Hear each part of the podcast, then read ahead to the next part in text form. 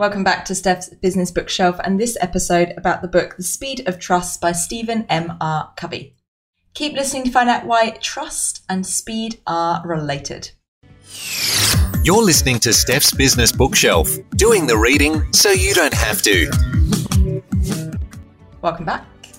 This is definitely one of my favourite and most used, most talked about, most quoted books that I use in the work I do if we haven't met yet, the work I do is working with teams to help them be better teams and building cultures and helping teams have the conversations they need to, which, unsurprisingly, more often than not comes down to trust. So, this book, as you can imagine, is hugely important in the work I do and really is important, I think, for any work, and particularly for leaders going into teams or starting teams or moving into their leadership journey or developing their leadership journey, this book will give you plenty of food for thought about the concept of trust, which we all kind of instinctively know about, but maybe haven't really thought about in the level of depth that it requires. As usual, I'll be sharing the three big ideas and doing the reading so you don't have to, and filling you in on what you've missed from this book. I've really appreciated a couple of the messages I've received from people over the last few weeks who've been going back through some previous episodes and letting me know that actually that means that they didn't have to read one of the books that they had started but hadn't quite finished, or that they had listened to one of the episodes and had decided to go and read the book properly off the back of the little teaser or taster that I had given them. So that's awesome. If you do have any feedback, I'd love to hear it. Love to hear what you're reading at the moment. All my contact details, as usual, are in the show notes. And as a little gift, if you'd like to support the podcast in some way, you can leave a little review in Apple Podcasts if you're still listening on Apple Podcasts and haven't moved over to Spotify. Would really appreciate that. Without further ado, let's get into this book, Speed of Trust, and find out a little bit more about the book and the author. Stephen M. R. Covey is widely known as one of the world's leading authorities on trust, and he asserts that it is the most overlooked, misunderstood, underutilized asset to enable performance. Its impact, for good or bad, is dramatic and pervasive. It's something you can't escape.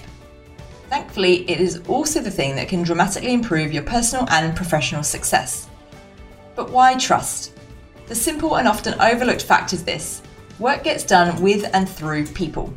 And the speed of trust offers an unprecedented and eminently practical look at how exactly to build trust, how it functions in every transaction and every relationship, from the most personal to the broadest, most indirect interaction. It specifically demonstrates how to establish trust intentionally so that you and your organization can forego the time killing, bureaucratic check and balance process that is so often deployed in lieu of actual trust. A little bit more about the author. Now, if you find this name familiar, it might be because you are familiar with the other Stephen Covey, who is the father of this Stephen M. R. Covey, who was, of course, the author of The Seven Habits of Highly Effective People and many other books. So, this is his son. Stephen M. R. Covey is the co founder of Covey Link and of the Franklin Covey Global Speed of Trust practice, a sought after and compelling keynote speaker and advisor on trust, leadership, ethics, and high performance. He speaks to audiences around the world. He is the New York Times and number one Wall Street Journal bestselling author of The Speed of Trust and the co author of the number one Amazon bestseller Smart Trust. Over the years, Stephen has gained considerable respect and influence with the executives and leaders of Fortune 500 companies, as well as mid and small sized private sector and public sector organizations he's consulted. Clients recognize his unique perspective on real world organizational issues based on his practical experience as a former CEO. Stephen currently serves on the board or advisory board of several entities and is a top thought leader in Trust Lifetime Achievement honoree from the Trust Across America Trust Around the World. Stephen resides with his wife and children in the shadows of the Rocky Mountains. That's taken from speedoftrust.com. The little book blurb from just now was taken from Amazon. Links to all of those in the show notes, along with some quotes and a couple of other links for you to check out if you're find, interested in finding out more about the work of Franklin Covey and some of the speed of trust activities and resources that you can download for yourself and or your team. All right, let's get into the three big ideas that I took from the book The Speed of Trust by Stephen M. R. Covey. Number one big idea is the speed of trust. This is the idea that trust impacts everything And you can put that into a bit of a formula because it especially relates to or impacts speed and cost. So when trust is low, speed is low, and the cost is high. And on the flip side, when trust is high, speed is high, and cost is low. A really good example of that is airport security. So, post 9 11, when trust plummeted in terms of what people assumed that people were getting on planes to do, the trust went down. So, the speed of getting through and getting onto your plane, if you think about what was, if anyone was, else was traveling pre September 2001, you would know that actually getting through, getting to a, getting to an airport, going through and doing all the things you needed to before you got on the plane didn't involve lots of security scanners, didn't involve lots of shoe taking off and all of the other things you have to do and liquid removals, etc. So it was much faster. So speed went down. And obviously the cost went up because that's a lot of extra infrastructure, people and equipment that you need to, to employ to actually to offset that. It's worth thinking about some of the relationships you've had as well. If you've ever worked with a, a manager or a leader who you just didn't get on with, you there was a and that because there was a lack of trust, you'll know that doing anything with them took a lot more time because you'd often have to go and double check things. You'd have to put things in an email rather than having a quick conversation because you didn't trust it was not going to come back and bite you in the bum. On the flip side, if you think about someone you've worked with who you did have a great trusting relationship with, you'll know how easy and quick and painless it was to get things done and work well with them. Now, it doesn't mean, of course, that you have to trust everyone. There is a concept that's pretty well laid out in the book around smart trust, in that you're not being gullible, you're not just trusting everyone and, and putting just irrational faith in everything or every other person, but you're also not being overly skeptical and suspicious and not trusting everyone. This drives so much of our relationship quality. It links really nicely to the five dysfunctions of a team, which is the book by Patrick Lencioni. And so many of our issues are actually come they actually come down to low trust. And a lot of the work I do, you know, I go in and have a conversation with someone, they'll say that there's no accountability in my team, or we've got these other problems, or no one's having the conversations, no one's having hard conversations. It all comes down to low trust. It all comes down because you don't trust how the other person's going to react, or you don't trust that the other person's going to get the work done. And obviously, with the mass shift to working from home that's happened over the last few few months, this has been a, a, quite a test of trust. And I know that from from talking to some people and organisations, they've been surprised because actually they didn't trust previously their people to work from home, which in 2020 still baffles me. But that aside, they didn't they didn't trust people to work from home. So when they were forced to, they were quite worried about it. But people have been saying oh, well, actually, people do work really hard when they're working from home, or people do, and they're, they're actually surprised by this. So hopefully, this has increased trust. So that's big idea number one the speed of trust and the relationship between trust, speed, and cost. Big idea number two is the components of trust. And this is really interesting. This is the bit I find particularly fascinating is that in the book or the, the, the work that Stephen has done, he talks about trust is made up of two components character and competence. And there's four cores of trust within that. So with character, you are looking at someone's integrity and their intent, and that's what you need to trust. So that's the, the kind of core components of this. With competence, it's their capabilities and their results. And in the book, he talks about different ways of, of looking at those, different ways of testing those, and, and establishing the trust in someone's character or their integrity and their intent, and their competence or their capabilities and their results. So, if you think again of someone that you don't trust, it comes down to one or both of these things their character or their competence. And I think a nice litmus test for this is someone at work who you maybe don't have a great relationship with, or maybe there's a low working trust relationship because you don't trust their competence. But would you trust them with your wallet or your plant or your cat or your child? Because that's more of a test of their character the, the competence it's really around their capability to do whatever it is that they need to do and get the results, whereas their character is a bit more human, a bit more internal and in, integral to them. Unfortunately, sometimes there are people we don't trust their competence or their character.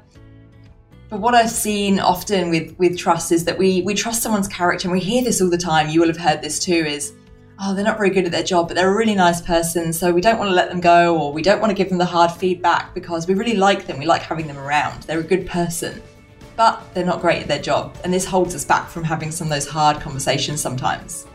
He also talks about the fact that every interaction we have with someone is an opportunity to increase or decrease trust from the trust account, or a little, I think of this as a bit of a trust piggy bank almost.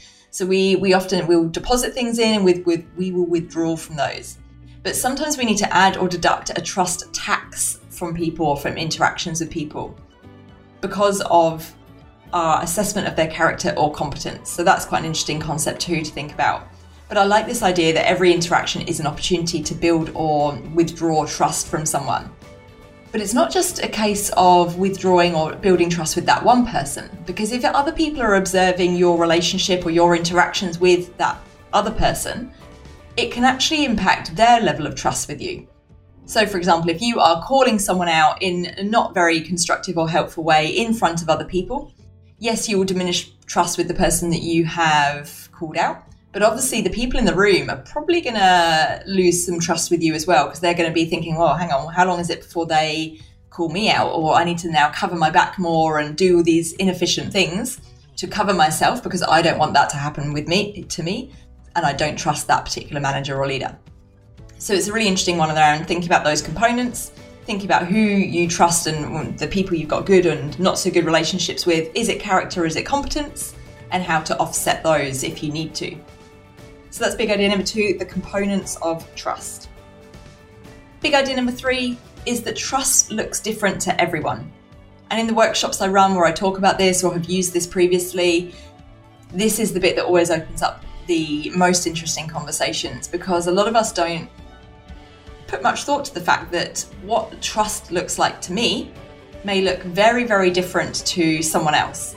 And therefore, what will build trust with me may not build trust with another person or may be less important to them.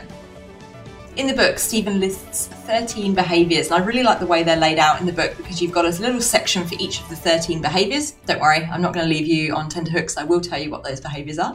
But in the book, there's a little section, a little chapter on each of the behaviours, what it looks like, how to build it, how to restore it, and it's really, really good and practical and very useful. Like you will see things in there in each of them. You think, oh, hang on, yeah, I have fallen into that trap, or oh, that is important to me, and I hadn't thought about why that might not be important to someone else.